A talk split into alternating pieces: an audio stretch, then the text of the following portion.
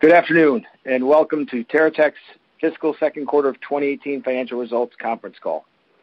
A replay of this call will be available at www.smallcapvoice.com and will be archived on the investor relations section of the Terra Tech website.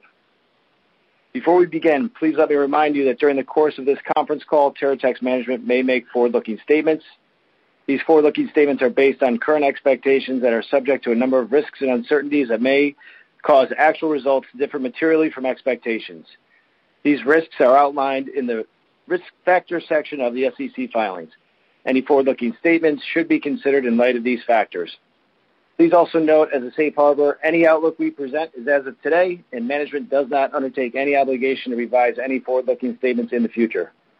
With me on the call today are Mr. Derek Peterson, Terra Tech's Chairman and Chief Executive Officer, and Mr. Mike James, Chief Financial Officer. With that, I would now like to hand the call over to Derek. Derek, please go ahead.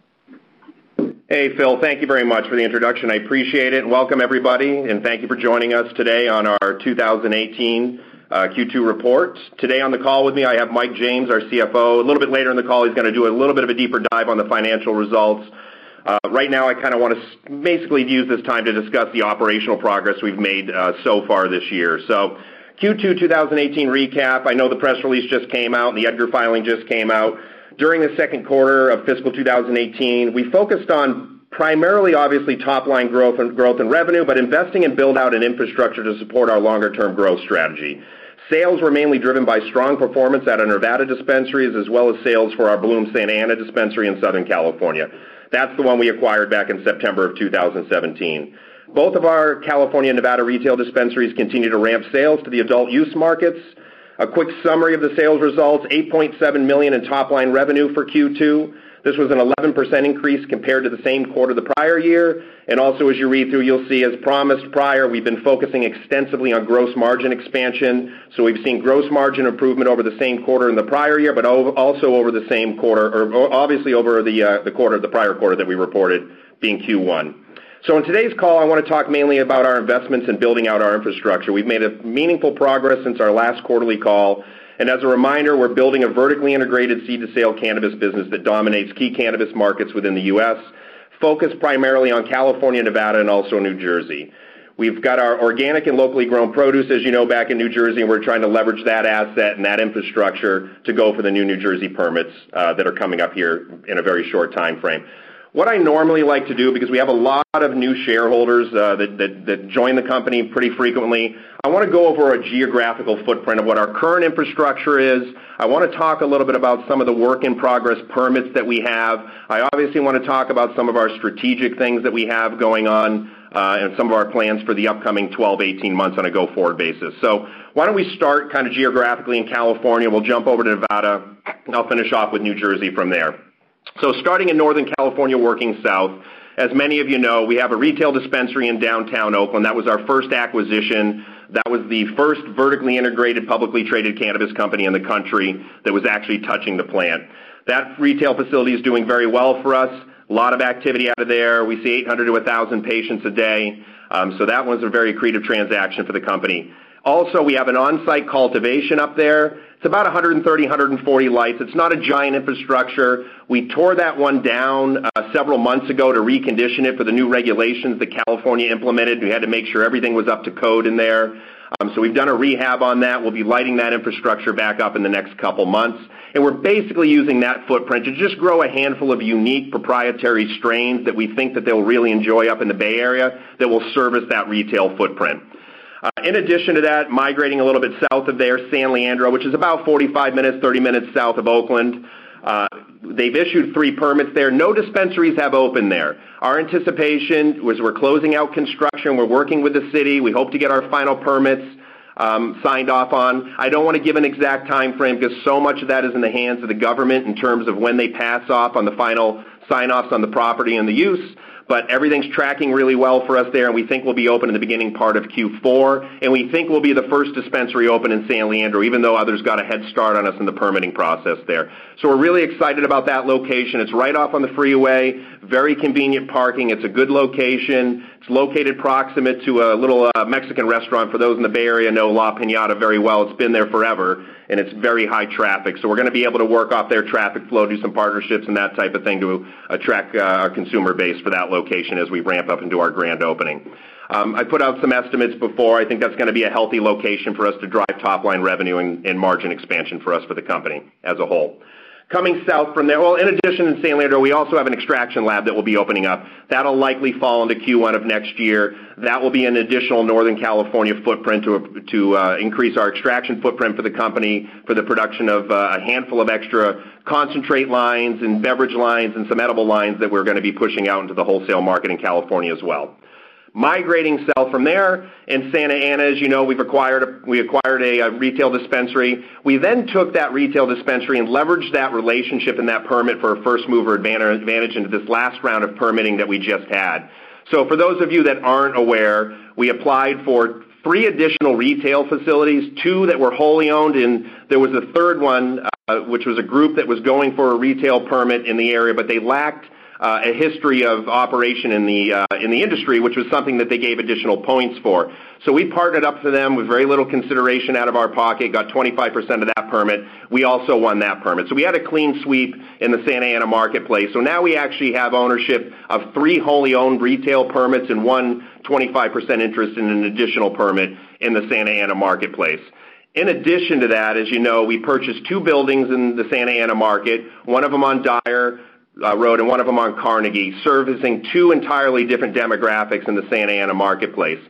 Those facilities will also be permitted up for uh, cultivation, extraction, as well as distribution. Those three additional permits at each one of those locations will not be merit-based. They're going to be giving those out by uh, zoning. And those properties that we that we secured meet the zoning parameters in the city, and as long as we pass the background checks, which we obviously do for retail, we'll be able to paper up each one of those facilities with a full suite of permits, being distribution, cultivation, extraction, and we already have the retail. So tremendous amount of value in having that vertical integration at one location for those two separate spots. The partnership uh, uh, permit that we secured Uh, for the 25%, that's strictly retail uh, as far as that's concerned. So we've really parlayed that acquisition into tremendous success from a permitting standpoint and great expansion throughout the Santa Ana marketplace. One of the reasons we went so aggressive in Santa Ana is because all the surrounding cities, Irvine, Laguna Beach, Newport Beach, you name it, there's so many of them that aren't permitting retail dispensaries or any cannabis business in and of themselves, and they might not do it for probably a couple few years.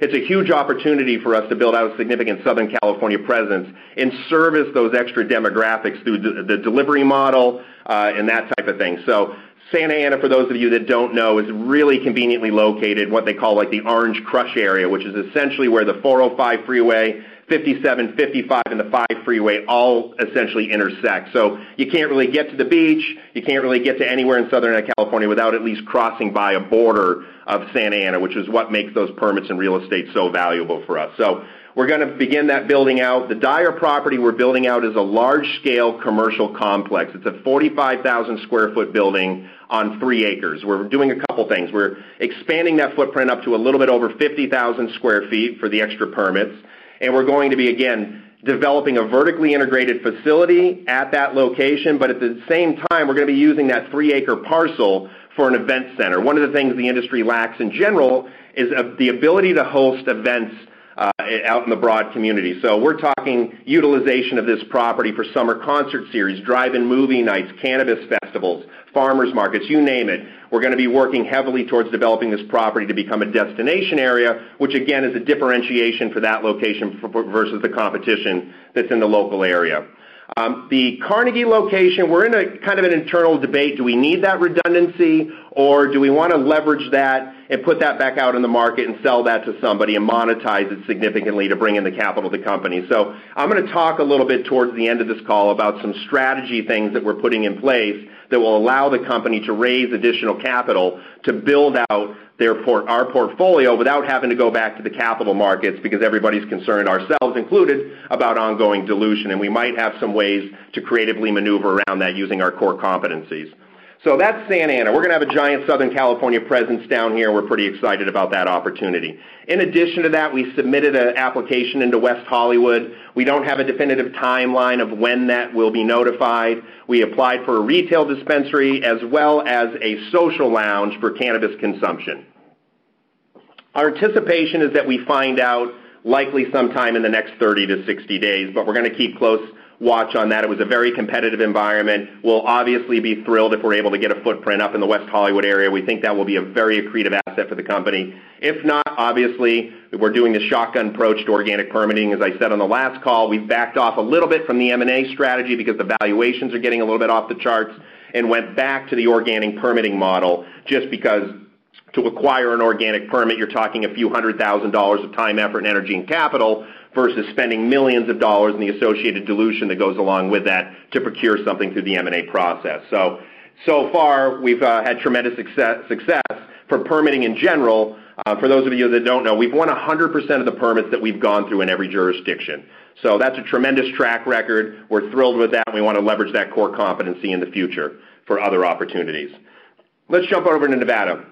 We have four retail dispensaries in Nevada. We have one up in Reno and three around Las Vegas. We have a 30,000 square foot cultivation facility up in Reno Marketplace that we have in joint venture with NuLeaf, which is another retail and wholesale chain up in, uh, up in the Nevada Marketplace. We have a great relationship. The beauty of this, for those of you that weren't part of the company or as a shareholder back in the day, it was a tremendous leveraging point for us where we were able to basically push aside our organic build and do an investment with these guys and get a bigger footprint for less capital than we would have spent building our organic greenfield build. And then we got speed to market, obviously, because they were way ahead of the curve. So the relationship worked out great. We hope and anticipate opening up the extraction facility that we did in combination with the 30,000 square foot cultivation in the next couple months, waiting on final permitting and final construction on that as well. And then obviously, that will be the catalyst to introduce the IVXX brand and some other wholesale brands into the Nevada marketplace. The beauty of the relationship with the NuLeaf team is they have two wonderfully successful retail locations, one in Las Vegas and one up in Tahoe, that we're able to leverage for the pushing of our wholesale product through their uh, shelf space as well. So it's a great partnership that we're delighted about, and it's been working out very well for us. Um, for those of you that didn't see, um, we entered a contract to sell our western location for about $6.25 million, and I want to give the narrative behind that. When you open up retail shops, I don't care if they're pizza shops, donut shops, sandwich shops, cannabis shops, you have great performers, you have poor performers.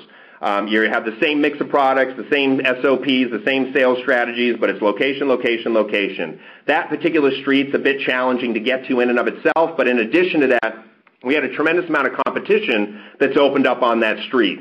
So sales aren't where we want them to be, and we have about $1.4 million of CapEx into that facility. So we figured, what a great opportunity. We've got another round of permitting opening up right now in the Nevada marketplace. So we're able to go after additional retail permits, which we are, and based upon our track record and our success last time, we feel extremely confident we're going to be able to secure additional retail permits in multiple markets throughout Nevada to replace this one. So for us, it was a great opportunity to capitalize on those extreme valuations that are taking place, bring a tremendous amount of non-dilutive capital into the company that we can use to build out other projects without having to go back to the capital market. So leveraging a core competency to create capital to build out other more accretive opportunities for the company. So that's a primary focus, and I'm going to dig a little bit deeper to that a little bit later on into the call.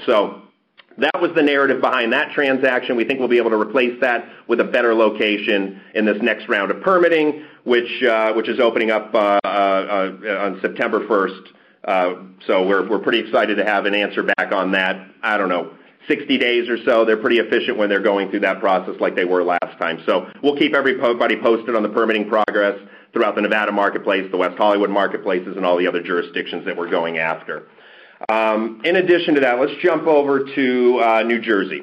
Um, as you know, we we run a five-acre greenhouse back there that we grow produce. Uh, that produce is under the Edible Garden banner. We sell that produce through ShopRite, D'Agostino's, Fairways, Stop & Shop, Walmart, um, those types of major major uh, retail footprints. And we're excited about the growth of that. We've been building out a larger scale pack house back there uh, to accommodate some additional line segments that we want to introduce into that retail footprint. We've had no business interruption back there. Matter of fact, we've seen an uptick in business back there since we've had the separation with the Van Breda family, so I know that's probably a question on some people's minds. So steady as she goes as far as the Edible Garden brand. And again, we're now at that point we're going to leverage that infrastructure, that long-term reputation that we have in the state to hopefully secure a permit in the New Jersey marketplace in one of the uh, vertically integrated permits that they're opening up uh, right now. So uh, that permitting process opened up on August 1st. We anticipate, and they've telegraphed that they'll announce the winner on November 1st. Uh, our CFO, Mike James, this morning was in a mandatory meeting in Trenton, New Jersey. That mandatory meeting had well over a 1,000 people at it. So it's gonna be a pretty competitive environment, but not something we're certainly unused to. So we're going to essentially be going for a vertically integrated permit there, which will cover extraction, cultivation, and a retail footprint. We're trying to secure property right now. More importantly than that, you have to put together a significant team, uh, local ownership, Um, you know, people that have ties to the medical industry, that type of thing. So we spend a lot of our energy putting together a framework uh, that we think will ultimately result in a competitive application for the company. So we'll keep you posted on the progress as we go through the New Jersey applications as well. But again, this reiterates what I said last quarter. We're really migrating right now away from M&A because of the high valuations, and we don't want the dilution associated with that. Going back to our core competency of organic permitting, where we have a 100% success record, shown again in Santa Ana, where we had a 100% clean sweep through every permit that we went for. Um, and we wanna reiterate that in multiple marketplaces that we're interested in working in. So I wanna finish with uh, the strategic investment ideology that uh, we've kind of developed as a board. One of the things that I think has been frustrating for everybody, ourselves included, because again, we've converted all of our preferred shares to common shares. The entire corporate team is on the same level playing field with our shareholder base, the people that are on the call listening to me blabber today. That being said, we wanna make sure that we take the most accretive direction with the company's footprint that returns the best return for our shareholders at the end of the day, ourselves included. So one of the things that we've uh, made kind of a bit of a business objective is a two-pronged approach to the utilization of our capital and resources. We're looking at strategic investments outside the company. There's a lot of go public events. There's a lot of opportunities with these other companies that are quasi-competitors to us that are getting these extreme valuations up into Canada. So we are constantly looking to potentially deploy some capital and some accretive opportunities where we could turn $1 into something far greater than $1, use that increase to, again, fund our own organic growth, uh, maybe even some M&A uh, and our infrastructure CapEx and OpEx. So that's one of the things that we're going to attempt to do, is to leverage our resources, the access to deal flow that we have being a leader in the space, the fact that we were a bit of a pioneer and the first publicly traded company in the space and have done a tremendous amount of the heavy lifting. We've got, I think, a broad respect out there for Uh, the industry at large, and we're gonna utilize that that position in the marketplace to better leverage ourselves and utilize those resources to, again, get a better return on our capital to create non-dilutive capital for the building of our business rather than having to constantly go back to the capital markets.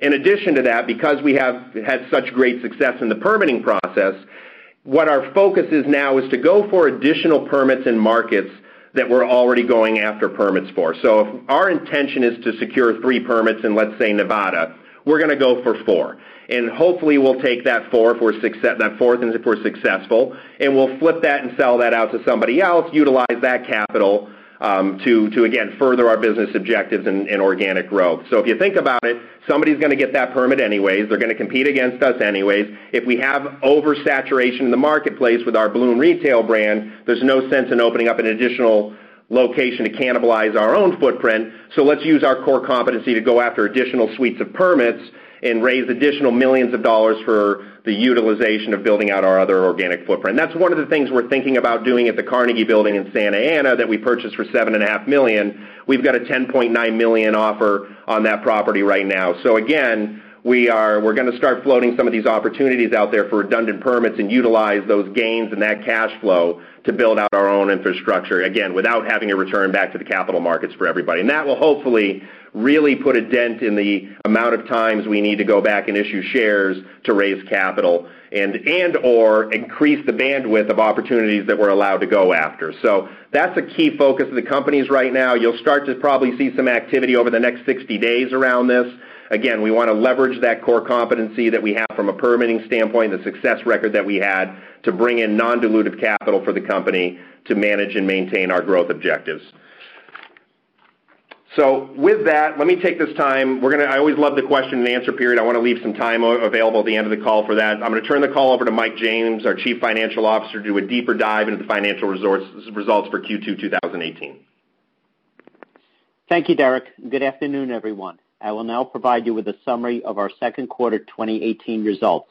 For the more detailed results, please refer to the press release we issued earlier today, which is posted on our website, along with the Form 10-Q filed with the Securities and Exchange Commission.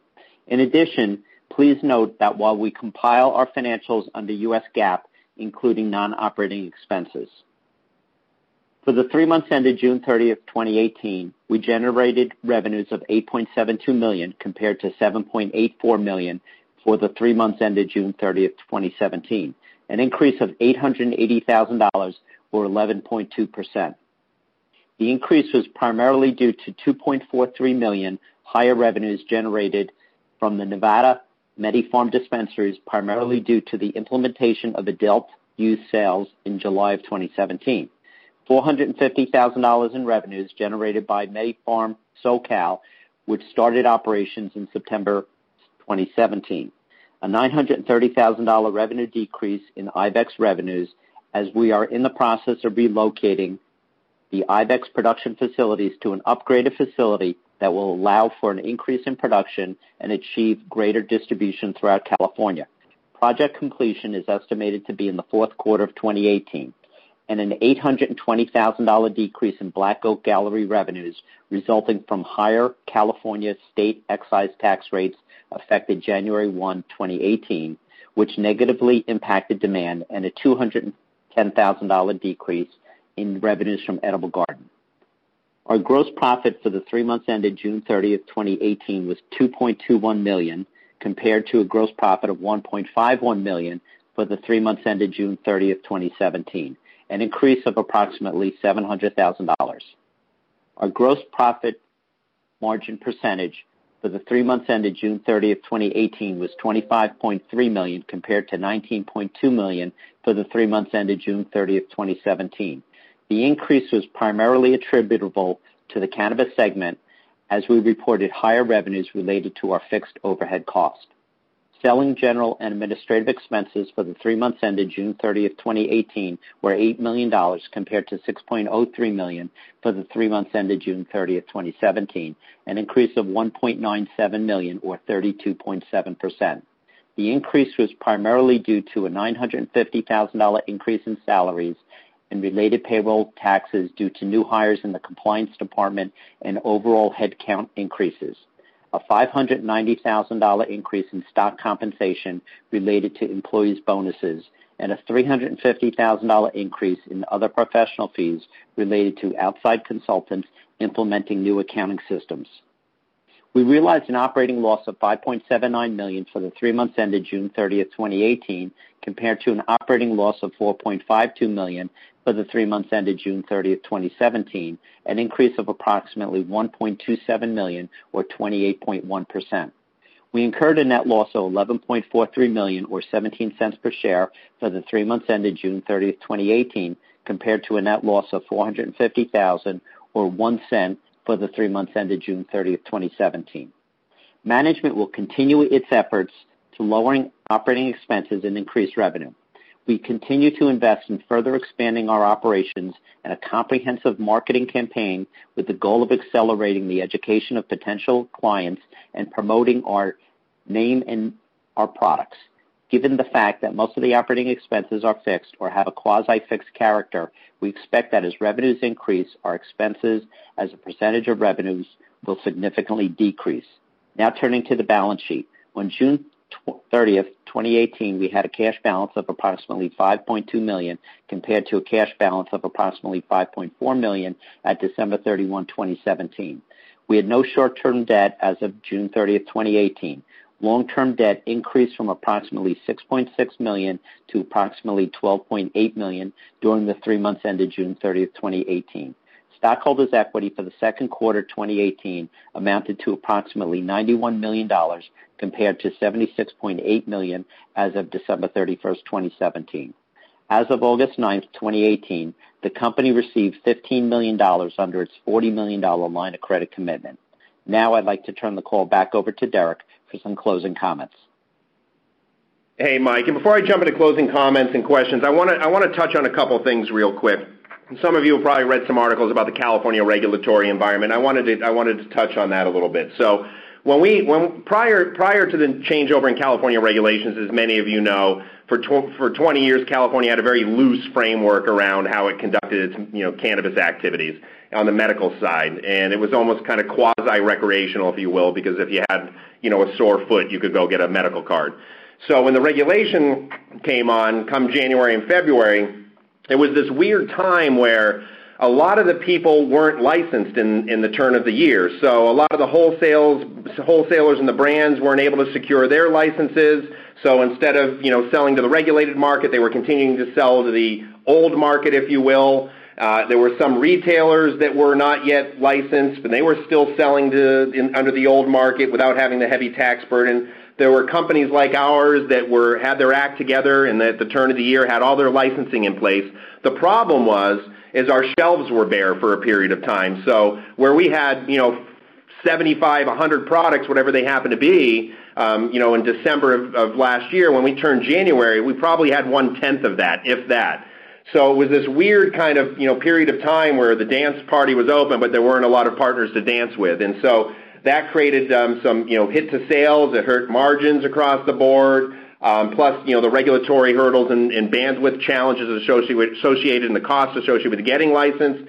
Things are beginning to equalize now. There's a lot of the wholesale brands that now have their licensing together. The SKUs available for a retailer are much more broad at this point, and now there's an excuse to come into these stores versus the gray market, black market stores that had a better breadth of products come the turn of the year without the tax burdens associated with them. So the heavy regulatory burden put it, really put a strain on the companies that were trying to do things right, unfortunately. But again, that's one of the byproducts of regulation in general, and you gotta weather your way through it. So the impact that we thought would happen from recreational sales come January just didn't happen. And it didn't happen for almost every player out there. And I think MJ Business Daily just wrote an article about the stress that a lot of these companies have incurred during the changeover timeframe, partly because nobody knew who they were able to do business with, breadth of product available. People aren't passing testing at this point. There's product recalls. There's some shortages in the market around certain SKUs, and that's just, again, something that's gonna begin to continue to equalize.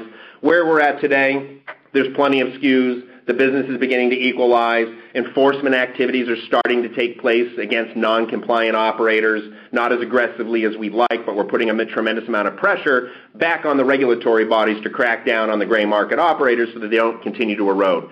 I think there's a lot of upside left in California, especially when the business begins to migrate away from the gray market into the regulated market. Again, one of the problems has been is the layering of the tax burden, but consumers are starting to understand the difference between gray market product and regulated product. And the biggest difference, obviously, is safety. And you can't really put a price on that. So the industry is trying to collectively get together to do a better job in explaining to the market at large, um, that, you know, what you're smoking or what you're consuming on the gray market could really be harmful to you in a pretty drastic way. And what's it worth to you to pay a premium? It's basically the whole organic produce model. There's a reason people paid a premium for organic, and it's because of the potential health benefits. So we're trying to, you know, change the culture a little bit, but things are beginning to equalize. We feel comfortable where we sit right now, but it was a rocky Q1 and Q2 in the California marketplace for almost all the players. In addition to that, we commented a lot of infrastructure build. I did leave one thing out. Um, I generally don't go off a script on these things, as you can probably tell. I like to, you know, speak a little bit more freely. But we do have a 13,000 square foot cultivation facility up in Oakland that's coming online in the next couple months. That's gonna be a pretty accretive uh, opportunity for the company. If you think about our company for the $35-$36 million that we did last year, most of that was retail derived at the end of the day. So we've been pretty much a pure retail play, and now we're building our our manufacturing infrastructure into the retail footprint. We're gonna continue to grow the retail footprint, but most of the product that we purchased has come from the wholesale market. And with the Dyer property, with the Hegenberger property, with 130 lights coming online at the on-site grow, uh, plus the extraction facilities, we're gonna be able to accommodate close to 50% of our own product from our own footprint. the margin expansion that we're gonna anticipate associated with that should be significant and severe, and we're pretty excited about the opportunity to ramp that up. We're obviously also going to use that infrastructure for the continued development of our wholesale brand and to push that product out into the open marketplace. But again, you know, the lowest hanging fruit for us is to utilize as much of that product as possible to push through our own retail channel for the margin expansion. To give you kind of an understanding of that, wholesale flower right now ranges anywhere from, say, $1,800-$3,000 for, you know, really boutique providers a pound. The cost of cultivation should be about $600 or 700 a pound for indoor cultivation. You know, greenhouse, 300, outdoor, 100 and change. So there's a significant opportunity for us to get massive gross margin expansion once we light these facilities up. We're excited about the one in Nevada coming online, the 30,000 square foot one. The extraction facility will be online in the not too distant future. And over the next 12 to 16, 18 months, we're gonna start lighting up all this infrastructure, the first being the on-site grow at Bloom and Hegenberger to support the retail footprint. And then, of course, the Dyer property and uh, the extraction facilities coming on the tail end of that to, again, add additional product for our seed to sale vertical integration strategy. So we should see great uh, gross margin improvement just organically off the permitted footprint that we have right now, notwithstanding any other permits that we get organically or potential acquisitions that may take place. Our investment in infrastructure, both on the retail and cultivation sides of the business, that's really what's gonna enable us to maintain our position as one of the largest players in the market right now. So with that, I'd like to turn this back over to Phil for some question and answers, and then we'll have some parting comments. All right, first question. What is the current status of construction and expected opening dates for the ongoing expansions, including San Leandro, uh, dispensary and kitchen, Oakland, Hegenberger, Santa Ana locations, NuLeaf production lab partnership, and the Healing Tree Collective partnership location? Geez, that's a lot of stuff, Phil. Um I'm I'm gonna I'm gonna I'm gonna back away from giving exact timelines because I know what our construction timelines are with a buffer. What I don't know is when I have a finished facility and I go back to the city to get that stamped off for final permitting, depending on what their backlogs are, that can run anywhere from two weeks to two months. That's the reason I hesitate. That's one of the reasons we didn't forecast for this year is because I can't really effectively build a model based upon what our activities are when there's a, let's say, an impediment between us and the finish line being the final approval process. So I gave you some I gave you some roughs, right? The Hegenberger, the San Leandro opportunities we see coming in a very short period of time, and and, uh, and those again should be relatively accretive for the company. The Dyer project, we're at the very beginning stages. Again, we just received the retail permit for that. We should be getting the cultivation and extraction and distribution permits within the next 45 days. Once those are in hand, we can completely start to develop the architectural and engineering drawings, take it out for bid, hire the company, get pull the permits, and start the construction process. Obviously, we'll finish the retail first. Those would generally take us about six months to build out.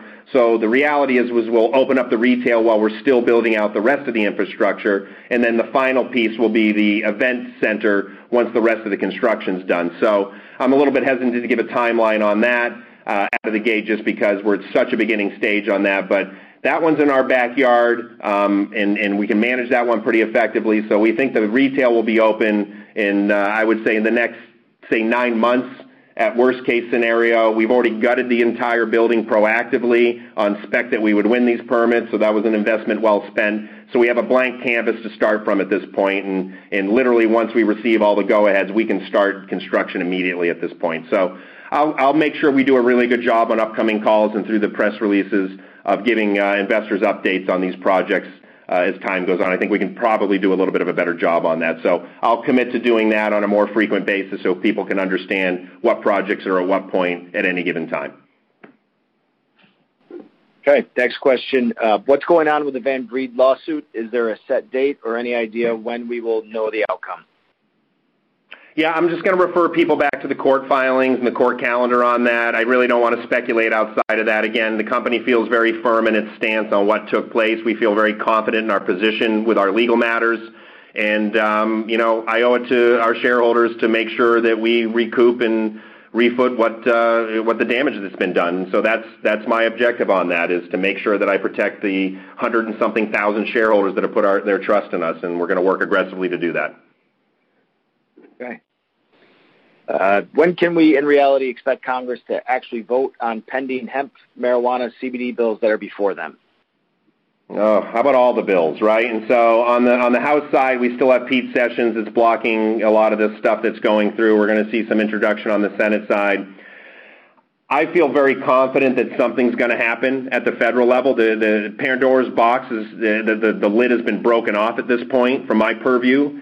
Um, we're getting too much bipartisan support. The polling has just catapulted and steamrolled over everybody, and it's political suicide not to support at this point. However, um, 2020 is around the corner, and we've got a lot at stake, you know, for the Republicans and for the Democrats, right? They're all trying to protect their footing on the House and the Senate at this point. So I, I don't think anything major is going to happen between now and then. I think there'll be a ton of dialogue. I think there'll be a ton of acceptance. I think we'll see a narrative beginning to develop even further than it already has, but I don't think we're going to see any concrete uh, laws or anything like that. Maybe on the CBD side, maybe on the hemp side and, the, and that type of thing, we might see some concessions early on because it's not as, say, uh, pivotal of a, of a stance to take, if you will.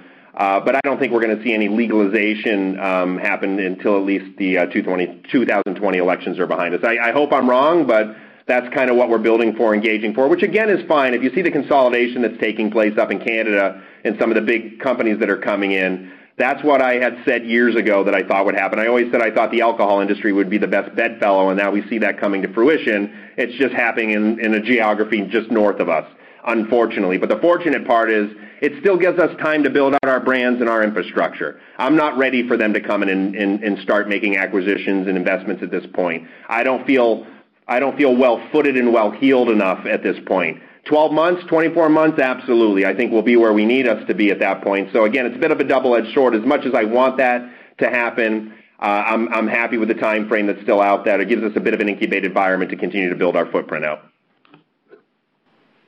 Okay. Uh, next question. Can you give us an idea of the gross profit percentage expansion you expect once the cultivation centers are fully operational? Oh, that would be a back of the napkin, and you do not want to see my back of the napkin calculation. So uh, um, I will work on that. We'll work on that so we can kind of, you know, uh, put some of that out a little bit as we, you know, dip into some other press releases and some other calls. Mike's on the call now. That's one of the internal um, things that we've been kind of framing out is, okay, what do we want to apportion for the wholesale market? What do we want to apportion for our own retail, and what kind of accretive effect does that have on that gross margins? Some of the analysis that we have done is it's obviously significant because the cost of production is way below what the wholesale markets are, especially in the marketplace right now with the shortages and the fact that there's not a lot of clean, tested flower available, you know, and like there was, you know, six or seven, eight, nine months ago. So um, it's going to be extremely accretive for us. You know, we'll try to, you know, we'll try to nail that down so we can have some discussions on that in some future calls. Okay. Uh, next question. Can you elaborate on the marketing expertise of the management team and what the near-term marketing strategy looks like? I'm glad you asked that. That's actually where we've put a tremendous amount of investment over the last 60 days, um, is building out our marketing team. That's one place I feel like we lagged a little bit as we were spending so much energy in building out our footprint infrastructure. If you look at our Let's Bloom Instagram page, you're going to see an entirely different look and feel. One of our focuses is this.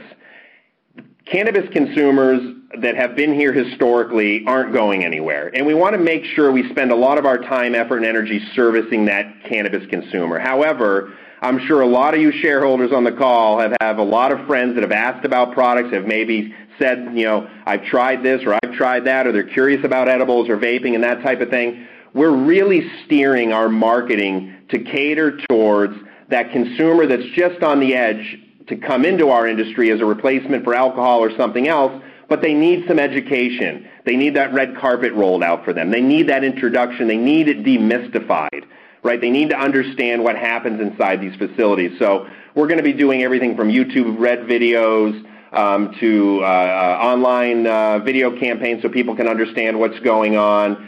Heavily focused on social media. People have built huge businesses. If you look at uh, you know Fashion Novas and those types of companies, they built tremendous businesses on social media alone we're going to be re, kind of basically utilizing that model for our own advancement. And we ultimately know sometime in the not too distant future, a lot of these sales are going to be happening under the Amazon type model online, and we want to make sure we have the infrastructure to be able to service that, and we want to make sure that we have strong brand reputation in that digital environment. So we've hired digital analytics firms digital media firms. We're rebranding our Bloom effort from a social media standpoint. We're doing a lot of collaborations out there. We're sponsoring a Snoop Dogg concert down here. Um, we're really we're doing some stuff with Foodbeast. We're really tapping into the food and beverage culture uh, and that type of thing. So we're really tra- trying to attract another uh, consumer base that we think is on the fringe of buying, but we think it will actually be one of the highest growth areas in the marketplace according to our, our due diligence. So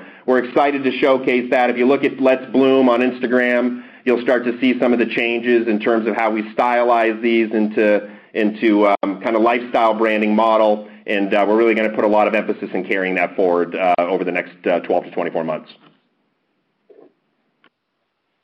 Okay. Uh, the next question: With the advent of a growing global medical and recreational uh, marijuana market at hand, does Terra Tech have any interest or involvement in international sales? International sales, you know, as I've said frequently, we're very focused on California, Nevada, and New Jersey. We want to build out the biggest footprint we can in those marketplaces. California is the sixth largest economy in the world. In a perfect world, you know, if we were Canada and had federal legalization and we had three, four, five billion dollar market caps off the business that's our size, which is happening up there and capitalizing with hundreds of millions of dollars, we would have the bandwidth and infrastructure to be able to do that. But we have to work with what we have, and what we have is a bit of a different environment. And so we're gonna we're gonna make sure we monetize that different environment as strategically as we can. And it's a no-brainer for us to saturate the California marketplace. That's where the growth is at. California is a gargantuan market, and and we've got the infrastructure and the reputation here. We're really going to try to snowball effect that through the Los Angeles marketplace, dipping down into San Diego, building out a different different infrastructure, and really putting our brand on the map in this market, and then obviously carrying that back to Nevada, and then hopefully exposing it to the New Jersey marketplace. How is Terra Tech Corp preparing to be uplisted to a national exchange? I mean, we've done a tremendous amount of it already, right? I mean, as, frustrated as we all are, you know, with the performance of the equity since the reverse, you know, that was one of the things that we did to position ourselves to, meet the standards. Uh, the corporate governance side, Sarbanes-Oxley, SOX 404 compliance, uh, all that type of stuff. We really tried to put the nuts and bolts together. And I've used the analogy before. When that party opens up, I want to make sure I'm at the front door dressed in my best tuxedo. And I think we're close to there. Uh, there's not much more we need to do to prepare ourselves, but I don't think the exchanges are going to be ready through our dialogue until we see some movement from a from a federal level. Um, that's just kind of the feedback that I've been getting uh, for those that are touching the plant. Those that are on the periphery are still, you know, having a challenging time. They will, of course, list people in Canada that have no U.S. operations that are conducting something that's still federally illegal. That's the uh, that's the uh, preventative factor from us uplisting right now. But internally, we're doing everything we can across the board to be prepped for that, so when the time comes, we can jump on that opportunity as quickly as possible. Okay, next question. Uh, what are the reasons for selling the Western Ave property in Nevada? Now, that one I answered during the call, so I think we're okay there. You know, again, we had about $1.5 million of CapEx uh, and investment into that uh, facility. Made sense for us to pull out a few million bucks and utilize that for the development of some other projects without having to go back to the capital markets.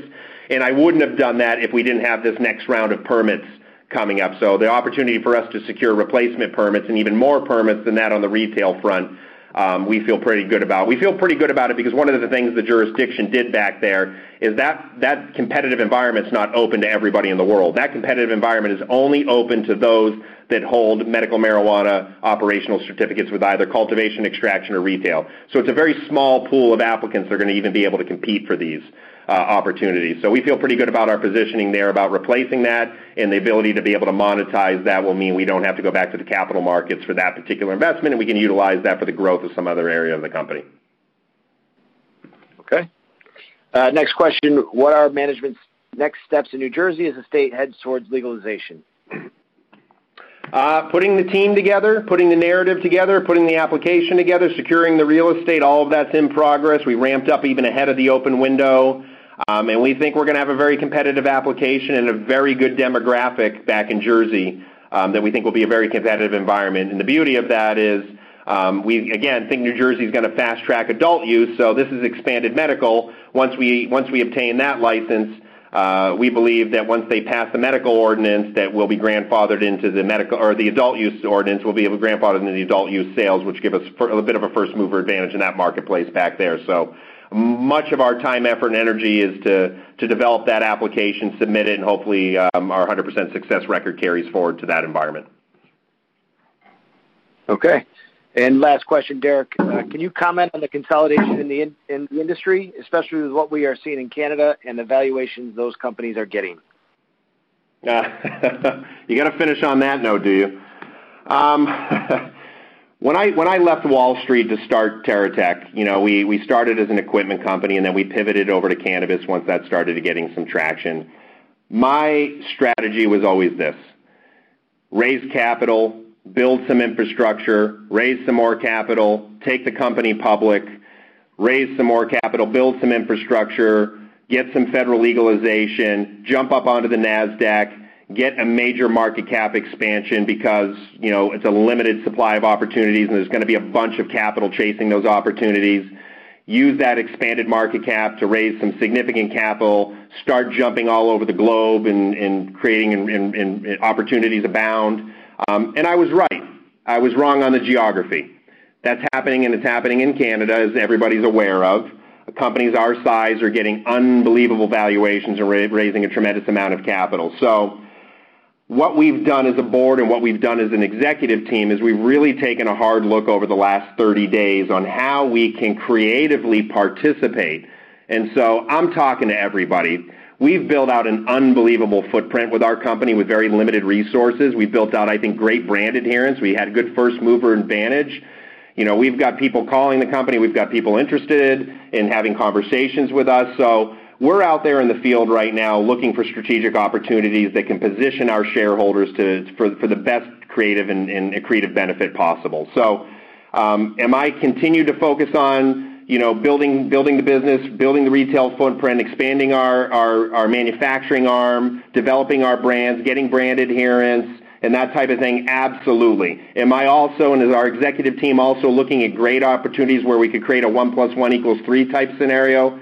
You got to bet your life on it. I'm out there talking to everybody, coming up with creative opportunities for us to leverage our position in the marketplace for, A, strategic investments, for B, for utilizing our core competency on permitting to create more capital for the company that we don't have to pull out the capital markets. And Third, to utilize our footprint and our first-mover advantage and our reputation for looking for everything from consolidation to strategic opportunities to joint ventures to everything you can imagine. So our our team, we have a very sophisticated board with the appointment of Alan Gladstone. He built out a $500 million company uh, with with with you know 5,000 employees. Steve Ross, who's got a tremendous amount of experience in in mergers and acquisitions and running pubcos. We've got a good team, and we've got a great advisory team behind the company as well. And you guys are seeing big names and big companies and and big opportunities coming into the space, the alcohol industry, um, et cetera, and so forth. Believe me, we are out there in the middle of all those narratives, and we are going to figure something out that creates extreme value for the shareholders. That's my focus because I'm one of those common shareholders. So I will, um, if that's the last question, Phil, I will I will end on that. Do you have any other questions, or was that the last one? That's it. I'll flip it back to you for closing. Okay. So my commitment to everybody is to give better transparency on an ongoing basis to what's going on with all these these facilities that we're building out, to give better transparency into what's going on in the permitting processes as we work through these permits in multiple jurisdictions. Um, and then again, I'm going to give, you should see some activity in the strategic investment area because we're having a lot of you know, conversations around that. That's a business focus of ours, and we hope to bring some accretive opportunities to our shareholders in the not-too-distant future. So we, uh, we're going to get better about communicating with people across the board on an ongoing basis, and I want to use this to just say thank you. We've got a lot of long-term shareholders. I think we're close to 120,000 right now. I see a lot of the same names I've seen four or five years ago. I get the frustration of what's going on with the volatility in the market cap. Don't think that doesn't affect me. Don't think that doesn't keep me up at night. And don't think me don't think that doesn't cause me to come up with creative solutions on how to make everybody get a good return out of our company. I'm not going anywhere until we get a creative and substantial return for our shareholder base. And that's the commitment I've made since day one, and I will succeed at that. Our management team will succeed at that. I will tell you that. That's something that's an extreme focus of ours. I'm not going to let anybody down on that. We've got a great opportunity, a great infrastructure, a great footprint, great access to capital. Fundamentally, we're in the best position that we've ever been in, and the market's not rewarding us for that. And so I'm going to figure out how to fix that, and I'm going to end on that note. Thank you on behalf of the board of directors, our executive team. I want to thank our auditing team for the effort and energy they put into driving these uh, reviews and annual audits home for us. It's a very complex business with all the cash and moving pieces. Phil and Stuart, thank you for you guys hosting this, and most importantly, for the several hundred people that are on the call today, thank you for the trust, time, effort, and energy you've spent with us.